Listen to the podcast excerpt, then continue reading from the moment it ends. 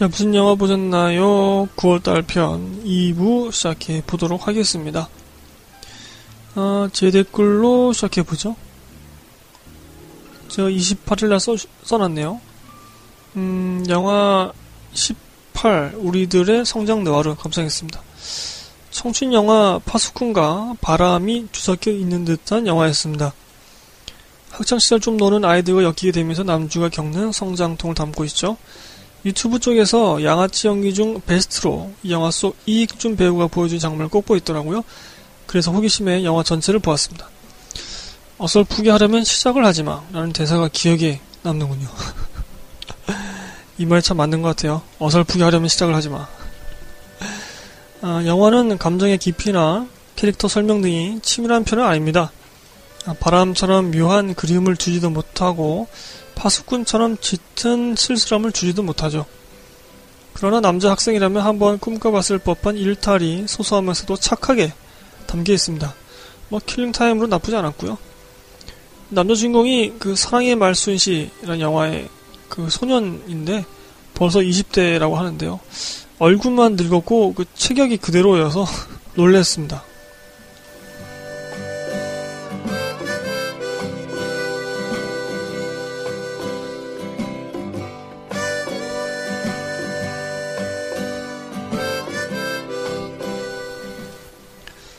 자, 제가 성실한 나라의 앨리스 봤는데요. 이거 비교 감상해보죠. 아, 이정현 씨의 연기가 호평을 받은 작품이죠. 안국진 감독의 데뷔작입니다. 한국 영화 아카데미 제작 작품이고요. 올해 뭐 소셜 포비아도 그렇고 어, 한국 아카데미 한국 영화 아카데미 작품이 때깔 좋게 나옵니다. 첫 장면들을 보는 순간에 올드보이의 박찬욱 감독이 떠올랐습니다. 그 후 전개에서도 박찬욱 감독 스타일이 많이 떠올랐고요. 아무래도 박 감독이 영향을 많이 받은 듯 했습니다. 아니나 다를까. 이 영화에 대한 다른 평론글을 봐도 그런 말들이 있더라고요. 박찬욱 감독의 복수 3부작이 많이 겹쳐 보였습니다.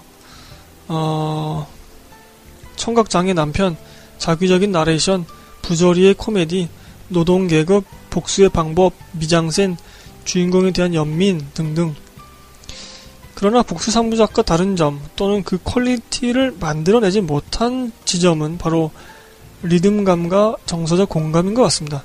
제가 박찬욱 감독의 자기적인 미장센을 좋아하지 않는데 그럼에도 그의 작품을 찾아보게 되고 몰입하게 되는 이유는 바로 리듬감이 좋고 정서적인 공감이 되기 때문이죠. 예를 들면은 올드보이에서 남자 주인공이 10여 년을 감옥에서 갇히고 그곳에서 홀로 TV를 보면서 무술 연말을 한다는 건 정말로 만화적이고 자기적이죠. 자기적이죠. 근데 저는 그 자기적 이질감을 신경 쓰지 않게 될 정도로 영화에 몰입하게 되는 거죠. 이게 박찬욱의 힘이죠. 그러나 성실한 날의 앨리스는 그 수준에까지는 도달하지 못합니다. 주제와 표현 방식이 좋더라도 어, 공감력이 부족하다면 저는 좋은 영화라고 생각하지는 않습니다. 이 영화 속 여주인 이정현은 밑바닥 노동 계급으로 사회 안전망의 혜택을 전혀 받지 못한 채 경제적, 심리적 고난을 겪게 됩니다. 아, 특히 달동네 재개발과 엮이면서 의도치 않게 살인을 시작하게 되고 이후 생존이 아니라 반사적으로 살인을 저지르게 되죠. 뭔가 좀 의미심장한 전개죠. 원래 살인 기질이 있던 사람이 아니라 이 사회가 그렇게 만들어버린 겁니다. 한 사람을 살인자로. 재밌던 장면은 이정현이 상업수단으로 갈고 닦은 기술들이 살인에 적용되었다는 거죠. 뭐랄까 좀 생활 속 살인 기술 뭐 그런 느낌. 돈을 벌기 위해 배웠던 기술들이 살인 기술로 전용될 수밖에 없는 현실인 거죠. 또 하나는 여주가 남편에게 첫 프로포즈를 받는 장면입니다. 이거야말로 전형적인 박찬욱 스타일인데요. 남편이 반지를 보여주는데 인물들 뒤에 시멘트 벽에 어, 성적인 낙서가 있고 그 각 인물 옆으로는 밝은 색채의 페인트가 칠해져 있는 뒷골목 비슷한 곳으로 연출이 되죠. 뭔가 이질적이면서도 솔직한 느낌. 어, 고시원 살인 장면도 기억에 남습니다. 살인 후에 이정현이 잉 하면서 울려고 합니다. 근데 울음이 안 나오죠. 이미 이골이 난 상태인 거죠. 그냥 살인이 일상이 된 상태. 그 정도로 그 사회가 이 인물을 그렇게 만들어버렸다는 거죠. 몇 번 그렇게 평범한 사람처럼 울기 위해 얼굴을 찡그리지만 이내 포기하고 시큰둥한 표정을 짓습니다. 이게 뭐한 짓일까? 뭐 이런 표정. 여러 평대로 이정현 씨 연기 정말 좋았습니다. 원래 뭐 이분 연기 잘하죠. 아, 꽃잎이란 영화에서도 광적인 연기도 그렇고 저는 더 느낄 전에 이 배우의 영화를 더 보고 싶습니다. 아, 노래하지 말고 연기했으면 좋겠다. 그런 생각이 들고요. 그 범죄 소년이었던가요? 그거 그 영화에서도 나왔었죠 이정현 씨가 좋은 평가 받은 그런 기억이 나는데 자 류님도 영화 보셨네요 9일날 써주셨네요 성실한 나라의 앨리스 친절한 금자씨나 혐오스러운 마치코 일생 비슷한 내용인데 그래서 불편하게 느껴질 만한 지점들을 이정현의 소녀적 이미지로 커버해버리고 메시지만 툭 던져놓는다. 이정현 대신에 김고은이 이 역을 맡았으면 어땠을까? 일단 광년이 캐릭터에는 김고은이 자동 연상되는데 엄청나게 어둡고 무거운 여, 영화가 나왔을 것 같기도 하고 의외로 더 엽기 발랄할 수도 있지 않았나 싶기도 하고 또강에이님 보고 싶었던 성실한 나라의 앨리스를 봤다. 스토리 전개도 착착 빠르고 연기도 짱 하지만 보고 나서 수남이라는 인물에 대해 너무 많이 알아버려 안타까움과 찜찜함. 나도 이제 동정하는 위치의 인간이 아니란 생각. 아, 이놈의 미친 시스템 속에서 이렇게 써주셨네요. 음. 자, 어, 좀 많이 아쉬웠던 저 개인적으로는 왜냐면 원체 이런 스타일을 안 좋아하는데 어, 그런 스타일을 사용하면서도 quality가 안 좋으니까 에, 개인적으로는 좀 아쉬웠던 영화입니다. 성실한 나라의 앨리스 비교 감상 해봤고요.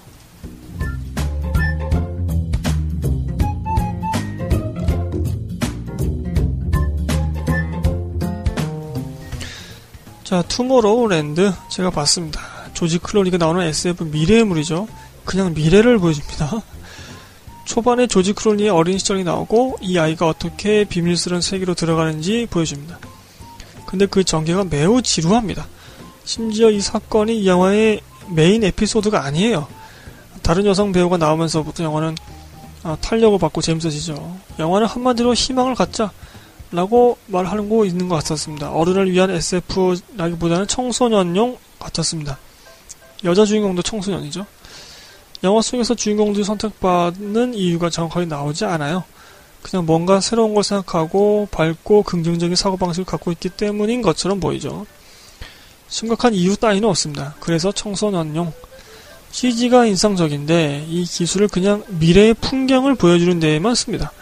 분량도 그냥 그쪽에 많이 할애하고요. 그래서 그 부분들이 참 지루했습니다. 그러나 아, CG로 상상력과 그걸 구현해내는 힘은 참 좋았습니다. 제가 본 투모로우랜드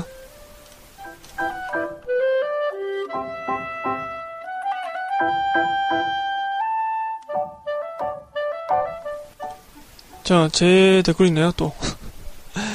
시간 여행자의 아내 봤습니다. 레이첼 맥아담스와 에릭 바나 두 배우가 호흡을 맞춘 영화. 에릭 바나는 영화 트로이에서 아킬레스의 맞수 헥토르 역을 맡기도 했죠. 낯이 익어서 한참 기억을 더듬었네요. 소설이 원작인데 한결같이 다들 원작을 제대로 살지 못했다고 하더라고요.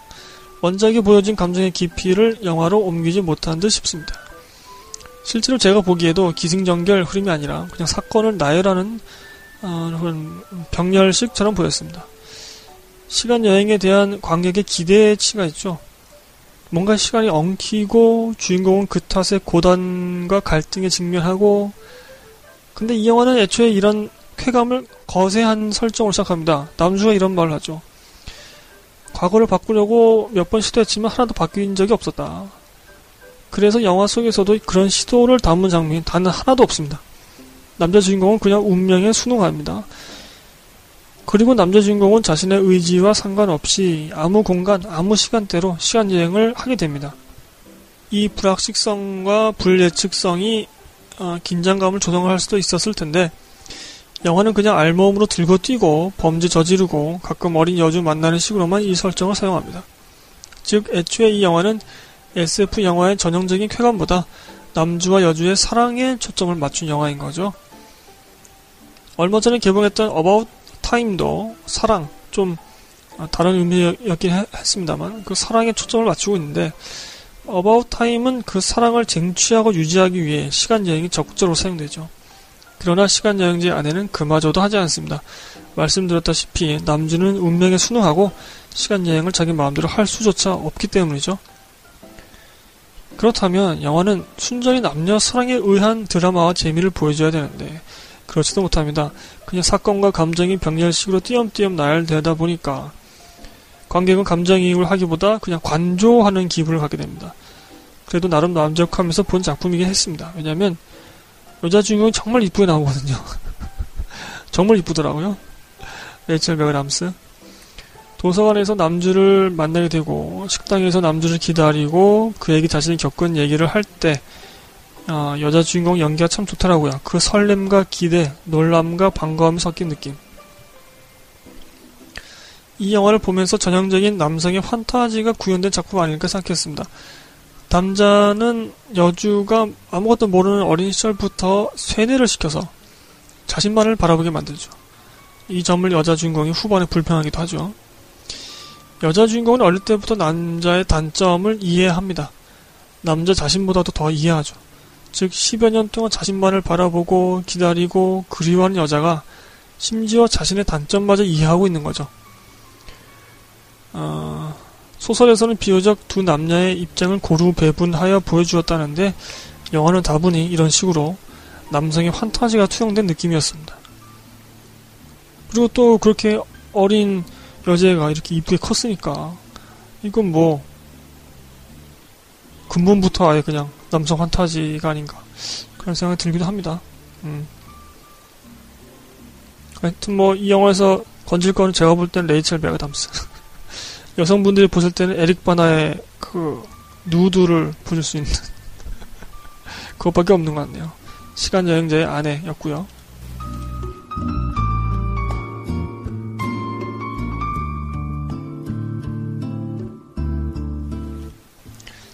자, 제 댓글입니다. 결혼하지 않아도 괜찮을까? 일본 영화이고 예전에 청취자께서 이곳에 남겨주셨던 영화입니다.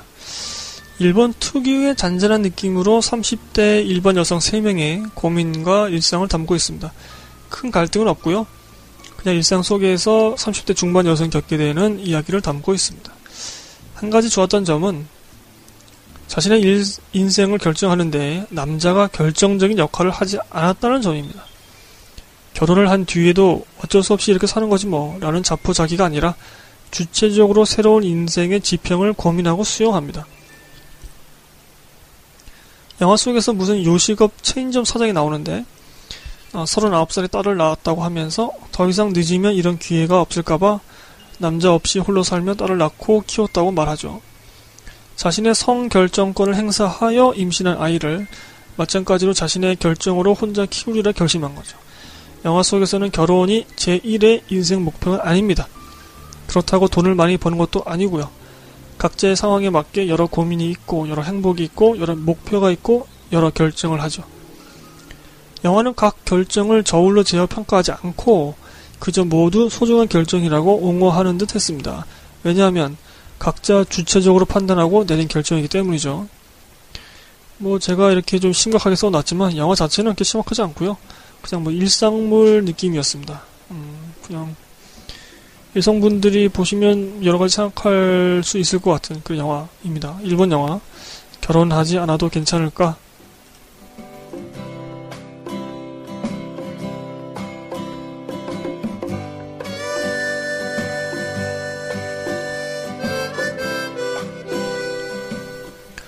아, 또 제 댓글인데요? 이거, 어떻게 된 거야, 이거? 아, 짝패 봤네요, 제가. 짝패 제감상. 유수환 감독 작품이고요.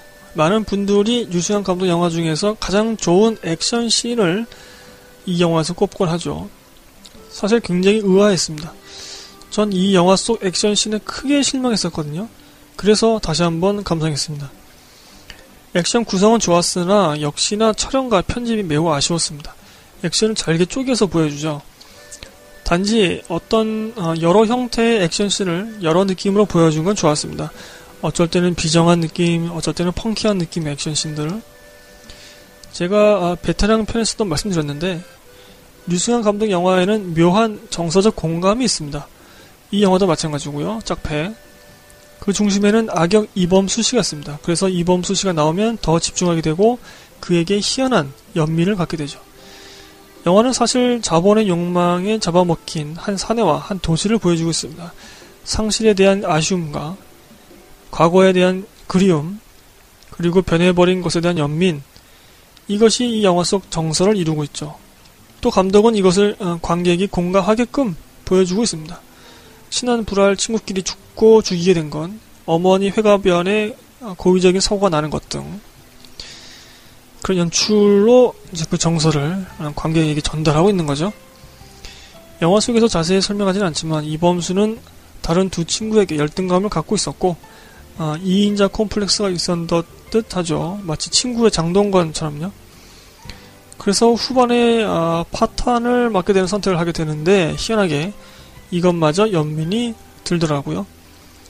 어, 언젠가 저희 강신의 수다에서 정서적 공감이란 주제로 여러 영화를 좀 훑어보고 싶기도 하고요. 여하튼 아직도 이 영화의 액션씬이 유수한 감독 작품 중에서 최고라는 평가에는 전혀 동의하지 못하겠습니다. 제가 본 짝패였고요.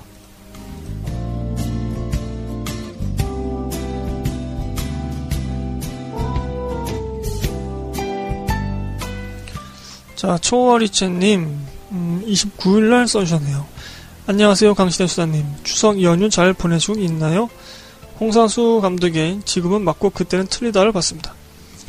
역시 전작들처럼 남자가 술 취해서 여자를 어떻게 한번 해보려고 하겠거니 하고 보았는데 어라 아니네 전작들과 분명히 차이가 있었습니다. 어, 먼저 예고편 영상부터 독특한데 대사를 거꾸로 재생시켜서 1분 30초 동안 두 배우가 대사를 나눕니다. 마치 러시아처럼 들리기도 하고 둘이 나누는 대사들이 지금이 맞고 그때는 틀리죠. 그때가 맞는 거 아닌가요? 그때가 맞고 지금은 틀린 것 같아요. 라고 하면서 이상한 대화들이 오갑니다. 뭐가 지금은 맞고 그때는 틀리다는 거지요? 홍상순 감독 작품의 전반적인 특징이 반복과 차이라고 생각하는데 이 영화에서는 전작들과 확연히 다른 어떤 지점이 있는 것 같습니다. 살며시 어떤 순간순간들의 우연한 선택이 현재라는 거대한 세계를 이룬다는 점도 생각해 볼 수 있겠고요. 어, 과거에는 맞다고 생각하고 한 행동이 현재에 와서는 틀린 결과를 보여주거나 혹은 그 반대의 경우도 생각해 볼 수 있겠죠. 두 가지 이야기의 구성이 평행 우주처럼 보이기도 했답니다. 두 이야기는 비슷해 보이지만 전혀 영향을 받거나 주지 않는 독립된 세계처럼 느껴졌고요. 아, 마치 나비 효과를 나타내는 것처럼 저에게는 흥미로웠습니다. 어, 특히 제목에서도 볼 수 있듯이 지금이 현재고 그때가 과거인지 아니면 그 반대 인지가 애매하다는 느낌. 지금은 맞고 그때는 틀리다의 이야기와 그때는 맞고 지금은 틀리다의 이야기가 전하고자 하는 바가 무엇인지 명확하게 서술되지 않는다는 점이 저한테 영화가 어렵게 느껴졌던 이유기도 한 것 같습니다. 뭐가 맞고 뭐가 틀렸는지 파악하기가 쉽지 않았다는 거죠. 어, 정재영 배우와 김민희 배우의 연기는 너무 좋았습니다. 두 분의 케미가 정말 잘 맞더라고요. 정재영 배우는 연기가 참 훌륭했습니다. 빵 터지는 지점들이 있었는데 재미있게 유쾌하게 보았습니다. 이 영화로 동양인인가 한국인인가 최초로 로카르노 영화제에서 나무주연상을 받으셨더군요. 물론 홍상수 감독은 황금 표범상을 수상했고요. 음, 김민희 배우 또한 굉장히 예쁘고 매력적으로 나옵니다. 정말 대사 한마디 한마디가 너무 사랑스러워요. 영화 화차 때 텅 빈 얼굴에 알 수 없는 비밀을 간직한 연기가 인상적이었고 영화 연애의 온도에서부터 연기가 좋다 생각했었고 이 영화에서도 정말 여성스럽고 러블리한 인물로 나오는데 완전 반해버렸답니다. 음, 지금은 맞고 그때는 틀리다. 제목은 꼭 붙여 써야 된다고 하네요. 감독님께서 포스터에 칸이 부족해서 붙여 쓰기를 하셨대요. 이 영화 추천드립니다. 홍상수 감독 팬이라면 강력 추천드리고요. 강신의 수다님 남은 휴일 잘 보내시고 9월 남은 하루 잘 보내시길 바랍니다. 이렇게 써주셨네요. 음. 그리고 커틀버드님도 이 영화 보고 써주셨네요. 두 개의 이야기로 구성되어 있고 첫 번째 이야기와 두 번째 이야기가 미묘하게 다릅니다. 첫 번째 챕터에서는 주인공 남자가 겪는 지극히 주관적인 사실을 보여주죠. 속마음을 내뱉는 나레이션, 뒤에서 그를, 그의 시선을 쫓는 카메라. 이 이야기 속에서, 아, 그럼요. 를 연발하, 연발하는 이 남자는 매사 조심스럽고 소심합니다. 두 번째 챕터에서 대화는 훨씬 정제되어 있죠. 또한 매번 인물들의 태도보다 반발 앞선 상황이 그들을 맞이하죠. 등장인물들이 맞닥뜨리는 이야기는 매번 극적이거나 인위적입니다. 남자는 거침이 없지만 그가 만들어낸 황당한 상황들은 다음 시기 나오면 이내 잊혀지거나 달달해져 버리죠. 가끔 음, 과거의 한순간을 떠올릴 때가 있죠. 그때 그 말을 했더라면, 그때 그 행동을 했더라면, 머릿속에서 지난 과거를 바탕으로 상상을 해볼 때가 있습니다. 첫 번째 이야기 속에는 과거 어느 시점에서 이 남자가 겪은 일들과 감정이 담겨 있다면, 두 번째 이야기에는 그 과거를 곱씹는 남자의 상상 정도로 여길 수 있겠다고 생각도 했습니다. 물론 그 상상에는 기억의 오류, 현재의 욕망, 타인에 대한 원망과 자책이 오롯이 담겨 있죠. 지난 과거를 돌이켜보면 심사숙고한 말과 행동들이지만 시간이 지나면서 참 후회되는 순간들이 있죠. 하지만 지금이라고 옳을까요? 홍상수의 17번째 영화에서 저는 과거를 후회하면서도 언젠가는 후회할 현재에 최선을 다하는 우리가 보였습니다. 더불어 내가 홍상수와 진짜 동시대를 살고 있구나 하는 생각이 이제야 들기도 했고요. 사적으로 이번 홍상수 감독의 영화는 아, 다른 면으로 많은 생각을 갖게 했습니다. 처음으로 이동진 영화평론가의 라이브 톡을 듣고 집으로 오는 길에 아, 왓챠에 실시간으로 그의 영화 해설을 자신의 것인 양 올리는 사람들의 글들을 봤습니다. 한 가지 해설을 무분별하게 받아들이는 태도들에 분노와는 다른 화가 나더라고요. 많은 사람이 저마다에 따라 여러 가지 이야기로 재생산함으로 그 깊이가 더해질 영화가 정답만을 추구함으로써 그리고 그 정답이 자기 것이라고 착각하는 사람들이 많아지면서 영화 평가지도 점점 획, 일화 되는 건 아닌가 문득 우려스러운 마음도 들었습니다. 한 해가 세 달 남았네요. 점점 추워지는데 다들 건강 조심하세요. 이렇게 써주셨네요. 어, 커틀버더님 이 마지막 그 하신 말씀에 전적으로 동의합니다. 저도 저희 방송편 저희 방송으로 몇 번 말씀드렸지만요. 아, 제가 방송을 하면서 여러분께 전해드리는 제 감상이라든가, 영화 해석이라든가, 이런 것들 그냥 한 귀로 듣고 한 귀로 흘리세요. 거기에 너무 뭐 화내지도 마시고, 또 너무 뭐 무게를 두지, 두지도 마시고, 아, 그냥 얘는 이렇게 생각하는구나. 얘는 영화를 이렇게 봤구나. 그냥 그렇게 참고만 하시면 될 것 같습니다. 음, 여러분들 각자의 감상이 정답이죠. 그 영화에 대해서. 그렇게 생각합니다. 그래서 여러분들 자신감을 갖고 주체적으로 그 영화를 감상하시면 될 것 같습니다. 음, 또 이제 그게 이제 저희 블로그 영화 페이지에서도 어, 활발하게 일어났으면 하는 그런 작용이기도 하죠. 다른 청취자들의 영화 평을 읽으면서 그 영화에 대해서 좀 더 감상이 풍부해지고 어, 또 여러 가지 의견을 주고받고 어, 그랬으면 좋겠습니다. 지금은 맞고 그때는 틀리다. 홍상수 감독 최근작 비교 감상해봤습니다.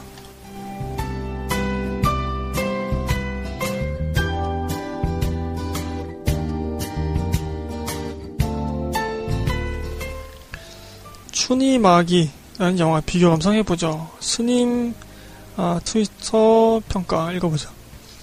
두 할머니의 일상을 덤덤하게 표현한 영화. 춘희 할머니는 굉장히 귀여우시고 막이 할머니, 막이 할머니의 담배 피우는 모습에 force는 후덜덜.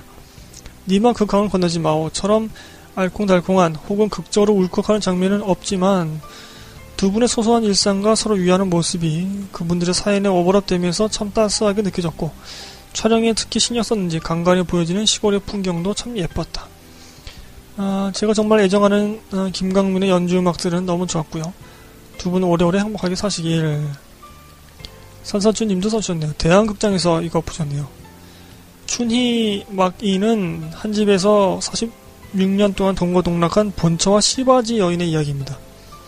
가슴 아픈 두 할머니의 인생 이야기가 잔잔하게 살짝살짝 웃기게 진행됩니다. 원앙 소리나 니만 그간 건너지 마오류의 다큐가 좋았다면 추천해드리겠습니다. 이렇게 써주셨네요. 아, 뭔가 좀 한이 서려 있을 듯한 음, 그러한 영화일 것 같은데요. 춘희 막이 비교 감상해봤습니다.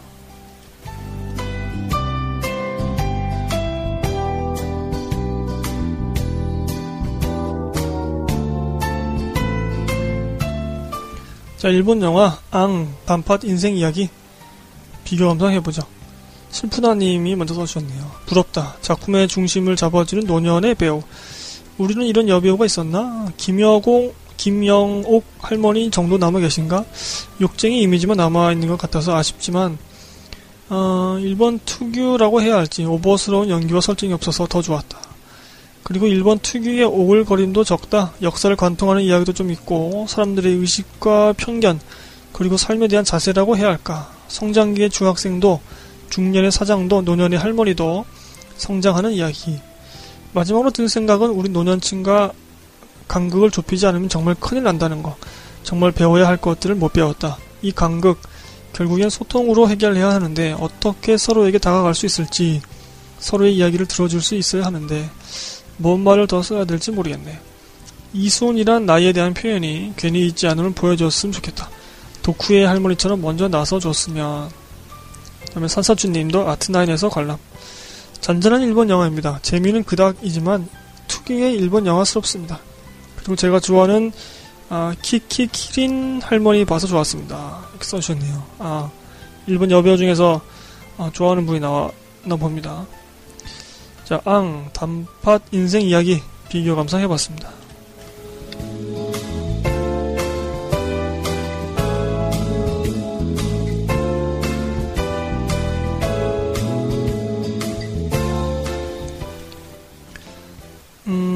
산사주님이 여러 영화들을 보시고 써주셨는데요. 어, 오페라, 요란타와 프린스의 성, 그 다음에 힙합 영화죠. Straight Out of Compton, 그 다음에 이민자, 또 마미, 잠수정과 나비 이렇게 보고 써주셨는데 차례대로 한번 읽어보도록 하겠습니다. 추석 연휴 내내 아트나인으로 출근을 했네요. 크크 오페라 이올란타, 푸른 수염의 성 지루했습니다. 오페라 여배우들이 그렇듯이 공주님인데 지나치게 건강미가 넘치고 왕자님은 못생기거나 대머리거나. 뭡니까 이게? 감정이입 안 돼서 중간중간 눈 감고 음악만 들었습니다. 하, 이러면 안 되죠. 이러면 안 됩니다 여러분. 제가 누누이 말씀드리잖아요. 이건 물론 오페라 얘기지만 영화에서도 여배우들은 이쁘게 보여야 되고 남자 주인공들은 멋있게 보여야 하는데 이거 아, 오페라라서 그런가? 아, 이거 좀 아닌 것 같은데. 산사주님의 실망감. 아, 공감이 되네요. 그 다음에 Straight Out of Compton 힙합의 역사가 한 방에 이해되는 영화였습니다. 저는 음악 장르 중 아, 힙합은 별로 좋아하지 않지만 친구의 추천으로 봤어요 147분이 전혀 지루하지 않았고 미국 내에서 흑인들이 차별받고 부당한 대우를 받는 일들을 음악으로 생산해서 많은 사람들이 즐길 수 있게 만든 건 정말 대단한 일인 것 같습니다. 아주 재미나게 봤습니다. 그리고 이민자라는 영화. 아, 이민자는 1921년 아메리칸 드림을 꿈꾸며 전쟁을 피해 뉴욕에 도착한 마리온 코티아르의 이야기입니다. 아, 정말 이 배우는 너무 아름답습니다. 게다가 둘째가라면 서러워할 연기파 배우 호아킨 피닉스까지 아프고 슬픈 사랑 이야기입니다. 어, 제가 마리온 코티아르 영화를 근래에는 좀 다 보려고 하는데 이건 못 봤네요. 우리 저기 강신의 수다의 공식 프랑스 여배우죠. 마리온 코티아르. 그 다음 영화 마미 자비에 둘란 감동 영화 제가 이거 개봉했을 때 너무 바빠서 못 보고 놓쳤었는데 아트나인에서 추석 이벤트로 상영해 주더라고요. 믿고 보는 자비의 둘란 감독 영화입니다. 남주의 연기도 좋았고 특히 음악이 참 좋았습니다. 그 다음 영화는 잠수정과 나비 9월 시네 프랑스 마지막 영화였습니다. 실화를 바탕으로 만든 영화라 감동이 꽤 오래 갈 것 같습니다. 검색해보니 2007년, 2008년에 여러 영화제에서 상도 많이 받았네요. 좋았습니다. 제가 한꺼번에 후기를 쓰려고 하니 이제 졸려서 이 영화는 꼭 보시길 권해드립니다. 이 잠수정이 그겁니다, 여러분. 다이빙 벨. 그걸 이제 한글로 순화시키면 잠수정이 되는 거죠. 아, 그러네요. 그 아트나인에서 이제 시네 프랑스라고 해서 프랑스 영화들을 이렇게 해주는 프로그램이 있죠. 자, 산사주님이 보신 음, 여러 영화들, 오페라까지 한번 읽어보았습니다. 감사합니다.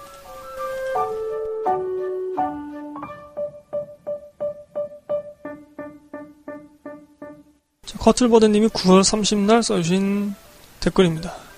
안녕하세요. 가끔 와서 글들만 훔쳐보고 갔네요.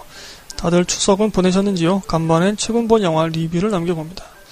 찬란함의 무덤 아피 참퐁 위라세타쿤 감독 최근작 찬란함의 무덤을 개봉보다 일찍 극장에서 접할 수 있었습니다.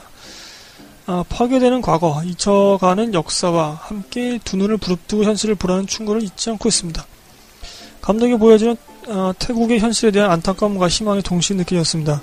개인적으로 감독의 전작보다 이질감은 훨씬 줄어들었고 전하고자 하는 이야기도 비교적 잘 전달되었습니다. 자신의 스타일을 고수하면서도 점점 더 많은 사람들에게 감동을 전하는 아, 치판퐁 위라스타쿤 감독의 천재성에 감탄했습니다. 덧붙여 영화 말미 화면에 어, 취해있던 근육들을 질성있게 한 DJ 소울스케이프의 Love is a Song 라는 노래가 흐르는데 참 반가웠습니다. 제가 이거 유튜브에 검색해서 들어보니까 아, 정말 신나더라고요. 제가 연말에 아, OST 특집할 때 아, 소개해드리도록 하죠. 감사합니다.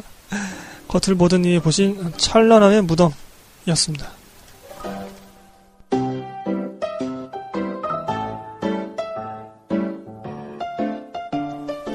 자, 이제부터는 아, 트위터 쪽만 소개해드릴 것 같습니다. 마음님이 9월 3일날 써주셨네요. 요즘 원래 TV 추천 무료 영화에 괜찮은 영화들이 최근 차이나타운, 동창생, The Grey 등을 시청.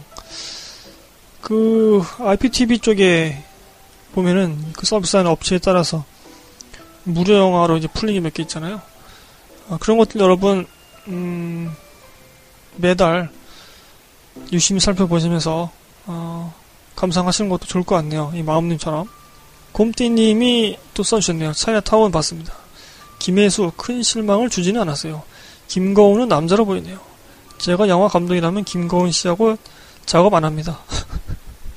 이렇게 아주 혹평을 써주셨네요. 아, 김거운 씨가 요 근래 작품들은 그리고 그 작품들에서 보여준 모습들은 저 개인적으로도 좀 실망이었는데 어, 드라마 이제 뭐 들어간다고 하죠. 케이블 TV에 아주 유명한 어, 웹툰 원작의 드라마인데 거기서 과연 어떤 모습을 보여줄지 제가 예전에도 한번 몇 번 말씀드렸네요. 몇 번 말씀드렸는데 이 김고은 씨를 계속 이렇게 좀 센 캐릭터 뭐 미친 여자 뭐 이런 식으로만 쓰는 것보다는 아, 멜로 영화 아니면은 아주 청춘들의 달달한 로맨스 영화 거기에 한번 나와서 또 다른 모습, 또 다른 연기력을 보여주는 그게 필요하지 않을까 싶었는데 마침 이제 또 뭐 그런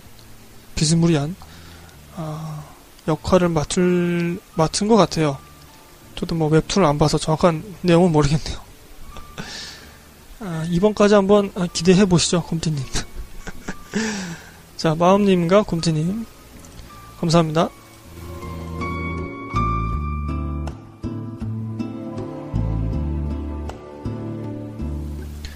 자, 트위터 mention 3개 한번 연달아 읽어보죠. 박크망님, 그렇게 아버지가 된다? 병원에서 아기가 뒤바뀐다는 선정적인 사건을 플롯에 넣으면 관객의 시선과 의식은 아마 부부가 어느 아이를 선택할까? 라는 질문 쪽으로 향할 것이다. 그러나 그쪽으로 이야기를 풀어가는 힘이 너무 강하면 그 이면에 있는 그들의 일상적인 부분이 소홀해진다. 그래서는 안 된다. 끝까지 일상을 풍성하게 생생하게 보여줄 필요가 있다. 목욕을 마치고 어머니는 아이의 머리를 어떤 식으로 말려줄까? 새 식구는 침대 위에 어떤 순서로 나란히 누워서 어떤 식으로 손을 잡을까? 아버지는 눈앞에 나타난 친자식의 무엇을 마음에 걸려 할까? 누구와 누구를 비교할까? 언뜻 봐도 일상에서 볼 수 있을 듯한 생활을 충실하게 묘사하지 못하면 이 영화는 실패라고 생각했다라고 써주셨고요. 그다음 류우님 어, 묵혀뒀던 사랑의 진영화를 봤는데 참 예쁜 얘기인데 영화는 참 잘 못 만들었다. 김규리 씨도 참 예쁜데 연기는 참 힘겨워 보이고 기린님 이창동 특별전에서 시를 재관람 어, 개봉했을 때 영화관에서 보고 다시 본 건데 먹먹했다. 미량이 누구도 생각지 못한 것을 영화화했다면 시인을 한국에서 꼭 만들어줬으면 한 것을 영화로 만든 느낌. 저희 방송편 중에 C편이 있죠. 저희 청취자 4885님하고 함께 녹음했던 건데, 그것도 한번 청취해 주시고요. 제가 아마 다시 올려놨을걸요? 음. 세 분의 멘션 한번 읽어봤습니다.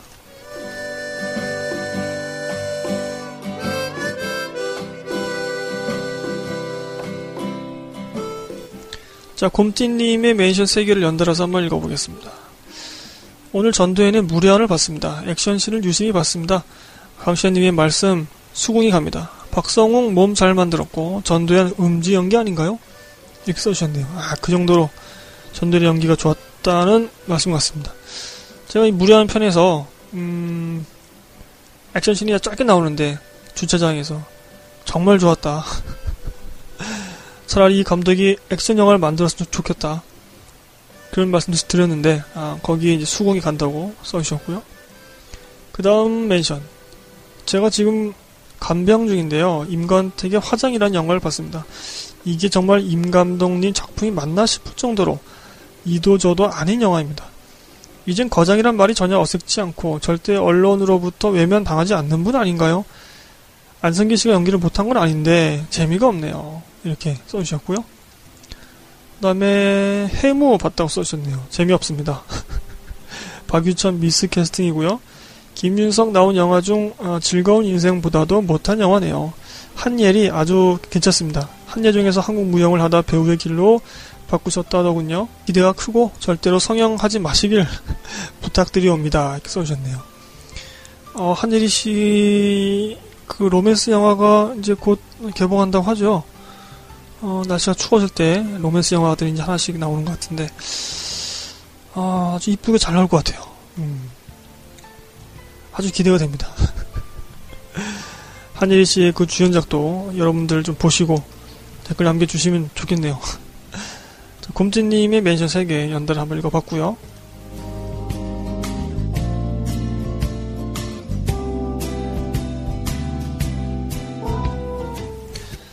자, 오피스라는 영화가 있었죠? 이거 비교 감상해 보겠습니다. 스님이 9월 5일날 멘션 주셨네요.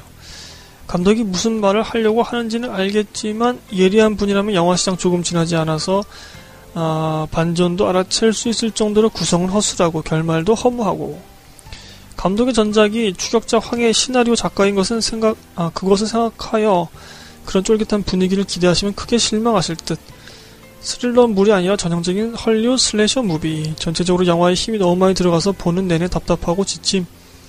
고화성의 연기는 좋긴 한데 뭔가 넘치는 듯하고 박성웅도 그닥. 오히려 배성우의 덤덤하고 청백한 느, 느낌의 연기가 발군. 하여튼 전체적으로 못 만든 영화는 아닌데 많이 아쉽고 그런 영화. 슬프다님도 써주셨네요. 오피스는 대작이 될 수도 있었다. 여러모로 아쉬운 점이 있었다. 연기가 어색한 부분도 있고 연출이 어색한 부분도 있고 실제 있었던 문제들도 스치기도 하고 기업 문화라는 것도 그렇고 고화성 씨 연기 잘한다. 근데 몇 년 후에 이 영화를 찍었으면 어땠을까? 김희성 아저씨의 짜증 플러스 욕설 연기는 쩔어. 그냥 쩔어. 트위터 보는 줄 알았어. 배성우 아저씨 진짜 존재감 있는 배우였는데 여기서도 쩐다.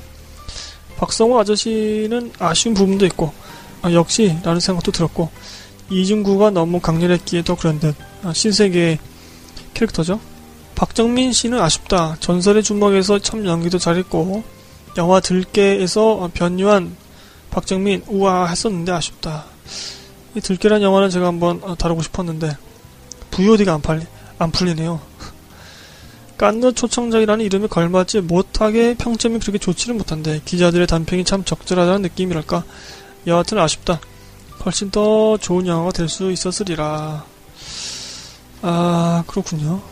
음, 이게 그 연출 문제인가요? 아니면 제작 그 파트에서 압력이 있었던 걸까요?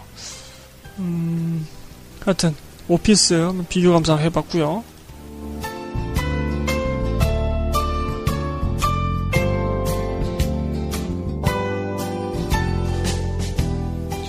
자, 다음으로는 어, 혹평. 혹평을 한번 연달아서 읽어드리도록 하죠. 오래된 코끼리님. 영화 기술자들, 개구림. 특히 형사로 나오는 배우들은 다 경찰 역할에 심취해 바보 같은 연기를 시전. 판타스틱 4 드럽게 재미없고 지들끼리 심각했던 영화. 11시를 떠올리게 만들었다. 좀 헤이조님께서 서부전선 관람. 밥 먹고 영화 한 편 봤다. 그 수준 끝.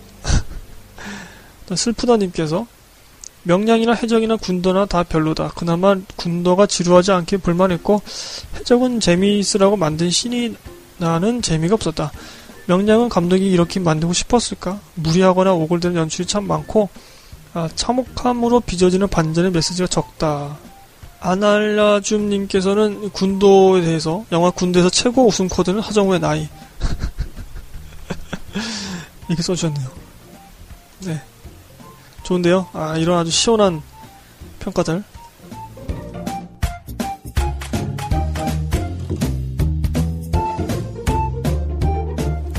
자, 반면에 조금은 아, 따스하게 적어 놓으신 그런 멘션들도 한번 읽어보겠습니다. 사학햄털님.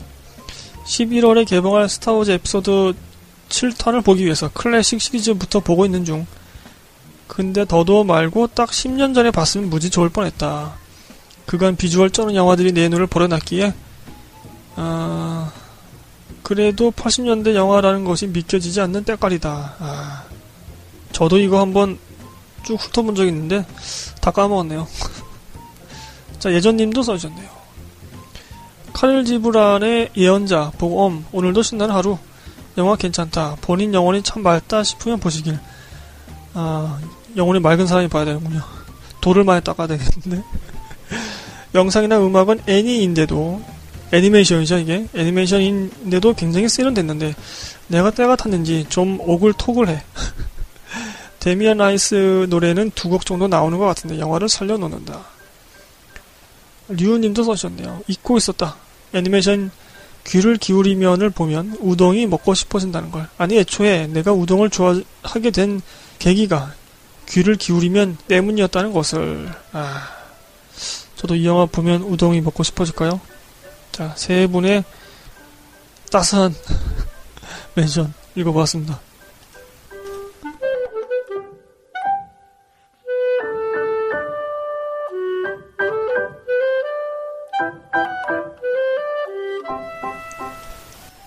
자, 트위터 스님의 아, mention 두 개를 연달아서 소개해 드리도록 하겠습니다. 9월 6일 날 히트맨 이번 편이 reboot인데 저번 편보다 비현실성은 더욱더 풍부해짐. 스토리는 그냥 실소가 나올 수준인데 액션은 꽤 멋지다. 특히 중반부 싱가폴 도심에서의 총격 장면은 꽤 인상적이다. 스토리 무시하고 화려한 총격 액션 좋아하시는 분들 그냥저냥 잼나게 보실 듯. 그리고 아무래도 전편과 비교할 수밖에 없는데 남녀 남녀 주인공을 왜 바꿨지? 전편의 티머시 올리펀트와 올가 쿠렐렌코가 훨씬 나았는데 남주는 원래 펄 워커가 캐스팅 되었었다는데 하여튼 주연들의 매력이 현저히 떨어진 9월 28일날 에베레스트 아, 이 영화도 이 에베레스트도 어, 기대가 좀 컸었는데 생각보다 이렇게 어, 반향이 크진 않았네요. 읽어드리죠. 일반적인 재난 영화에서 나오는 극적 긴장감 혹은 영웅담을 생각하면 큰 오산. 그냥 다큐가 아닌가 착각이 들 정도로 그냥 그때의 사건을 담담히 보여줌. 하지만 시각적으로 보여지는 에베레스트는 경이롭기까지 하며 실화가 가진 힘 때문에 몰입감이 엄청나다. 음, 이러한 포인트를 잡고 보셔야 되는 영화군요. 에베레스트. 자, 스님이 보신 영화 히트맨 에베레스트 한번 읽어봤습니다. 감사합니다.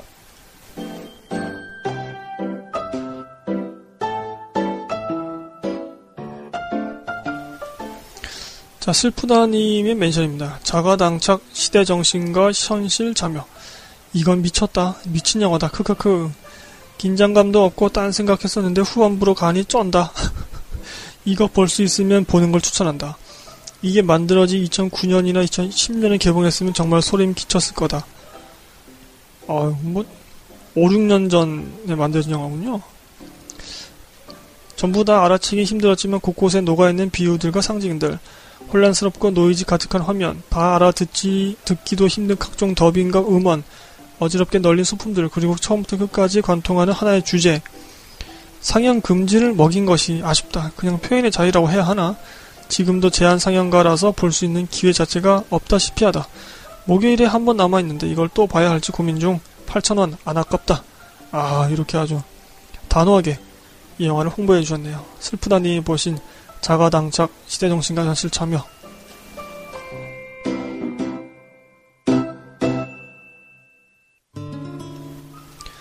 자 인턴 요거 한번 비교 감상 해보죠. 요게 생각 외로 한국에서 지금 흥행을 하고 있죠. 뉴님 먼저 mention 읽어보겠습니다. 인턴 진짜 너무 동화 같았던 은퇴 남성의 판타지물 어떤 면에선 건축학개론 같은 영화 일단 벤 휘테커는 어, About the Fit의 젊은이들 사이에서 어떤 갈등이나 고난도 없이 적응을 마치고 단숨에 모두가 좋아하는 존재가 된다. 모두가 좋아할 뿐 아니라 심지어 신뢰받고 존경받고 사랑받는 존재가 되지. 그리고 재밌는 것은 상당히 페미니즘 캐릭터의 이상형에 가까운 줄스 오스틴이 가부장적인 캐릭터의 이상형인 벤 휘테커의 배려를 받아들임으로써 성장한다는 점. 줄스 오스틴이 페미니즘 캐릭터의 이상형이라고 하긴 좀 그렇구나. 그를 둘러싼 배경과 상황이 그렇다고 해야 하나. 여하튼 벤 휘테커는 주인공이면서도 단 한 번도 주요 갈등의 주역인 적이 없음. 그럴 수밖에 없는 게 그는 이미 다 가진 존재. 일가 가정에서 모두 충실하기에 아, 충실하게 자기 역할을 해냈고 돈이 부족한 것도 아니며 아내와 사별했지만 남자로서의 매력도 여전. 어찌 보면 어, 당세대들이 벤 슈테커에게 감정이입을 충분히 할 수 있도록 해서 다독이면서도 현재 주역 세대가 바라는 어른의 모습을 은근히 제시하며 현실의 어른들에게 제발 좀 이라고 말하는 영리한 영화란 느낌.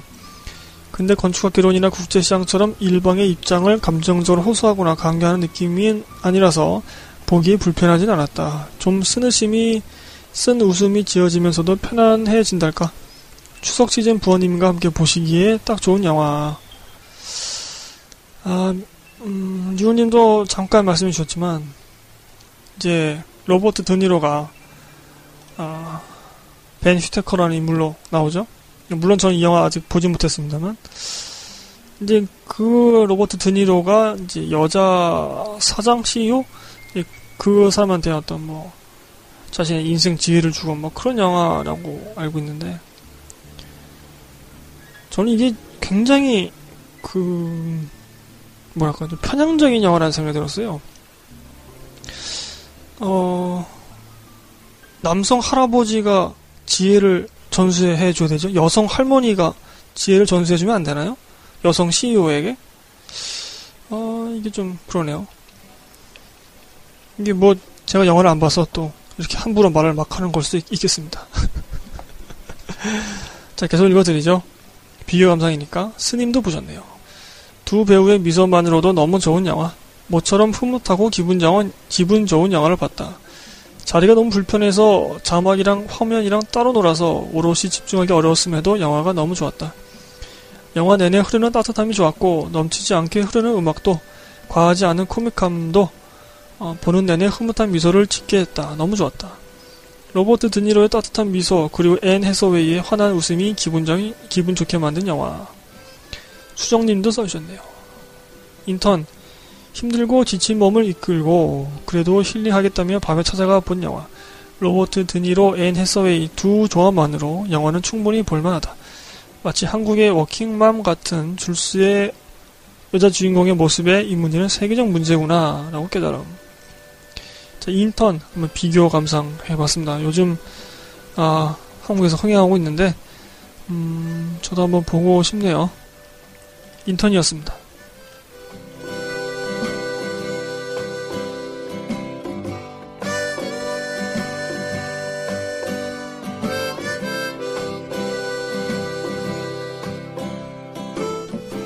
자, 이제 마지막 영화입니다. 탐정 더 비기닝, 요거, 어, 비교 감상해보겠습니다. 아, 따뜻한 영화 인턴을 끝으로 입을 맞추면 좋, 겠습니다만은 어, 이 멘션들이 더 아, 재밌을 것 같아요. 어, 류님이 마찬가지로 먼저 써주셨네요. 탐정 더 비기닝은 역시나 케이블 드라마 느낌. 강대만과 노태수의 캐릭터는 나쁘지 않고 의외로 건상호 연기도 좋은 편인데 캐릭터를 활용하는 방식이나 이야기를 풀어가는 방식이 형편없다. 성동일 연기가 오히려 오버가 될 정도. 그리고 영화가 은근히 요즘 남자들의 불쌍함을 어필하는데 평론가 준야님 말 맞다나 어린애부터 학생, 외국인, 아내들이 죽어 나가는데 고작 설거지하고 이혼하자는 아내에게 무릎 꿇고 매달려 빈다고 강대만과 노태스가 불쌍해 보일 리가. 이게 90년대에 나왔던 그런 얘기 아닌가요, 이거? 그때는 가끔 이런 얘기 나왔었잖아요. 영화로. 하여간 인턴과 탐정 더 비기닝 모두 은근하게 젠더 시각이 꼬여 있는 데다가 묘하게 현실 감각을 상실한 영화. 자, 스님도 써주셨네요. 탐정 더 비기닝 아무 생각 없이 그냥 보기에 꽤 괜찮은 오락 영화. 권상우의 혀 짧음이 살짝 거슬리긴 하지만 성동일과의 캠도 좋고 탐정물을 내세운 것 치고 치밀함은 좀 떨어진다. 아, 탐정물인데 치밀함이 떨어지면 이거 뭐 어떡하죠? 하지만 어, 코믹 코드도 나름 꽤 괜찮고 끝까지 늘어지지 않고 상당히 재미나게 시간이 잘 감. 아 이렇게 써주셨네요. 음, killing time으로는 어, 괜찮은 영화다. 뭐 이렇게 써주시는 것 같습니다. 탐정 The Beginning. 자 여기까지 무슨 영화 보셨나요? 9월달 편 2부였고요. 아 여러분 이 방송편을 음, 청취하시는 분들이 많지는 않으시겠지만 지금 이제 11월 달부터 제가 설문을 돌릴 겁니다. 그 저희 강신의 영화제를 위해서 어, 그리고 제가 11월, 12월 그리고 내년까지 어, 좀 방송 녹음하기가 좀 힘들 때가 있을 것 같아요. 좀 ER 코너를 좀 자주 올리거나 아니면 결방을 하더라도 여러분 좀 양해 부탁드리고요. 이 방송 청취하시는 분들만이라도 좀 그렇게 알아주시고 또 어, 다른 분들이 또 결방을 이렇게 많이 하냐 이렇게 댓글란에 쓰시면 여러분들이 좀 옹호 댓글을 좀 써주세요. 옛날에 이렇게 양해를 먼저 구했었다 뭐 그런 식으로 자 그러면은 여러분 일교차가 굉장히 큰데 감기 조심하시고요. 저도 지금 감기가 심하게 걸렸다가 이제 막 회복하는 그런 상태라서 아, 여러분들이 써주신 이 귀한 글들을 재미나게 읽어드리지 못한 것 같네요. 애드립을 거의 안 쳤죠. 현재 저희 블로그 강신의 수다 각종 포털에서 검색하시면 찾아오실 수 있습니다. 음, 블로그에 오셔서 영화 페이지에도 글 남겨주시고 아니면 뭐 방명록 쪽에도 여러분들이 저에게 하시고 싶은 말씀들 써주시면 감사하겠습니다. 각종 댓글란 팟빵과 쥐약 쥐약 쪽에 댓글이 지금 안 달리고 있어요. 어, 어떻게 된 건가요? 여러분 살아계시죠? 응답해 주시길 바라고요. 자, 여기서 방송 마치겠습니다. 여러분, 저는 다음에는 영화로 다시 인사드리도록 하죠. 감사합니다.